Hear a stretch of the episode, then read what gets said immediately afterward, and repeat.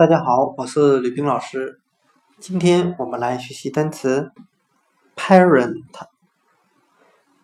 a r e n t，表示父母的含义。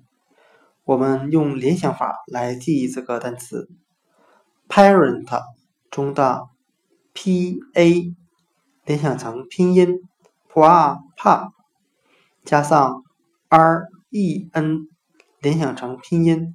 人人加上 t 字母，那合在一起就是怕的人。我们这样来联想这个单词的含义：孩子最怕的人，那就是父母了。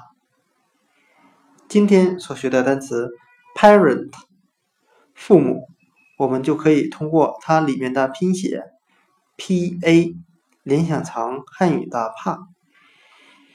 R e n 联想成汉语的人人，怕的人就是父母。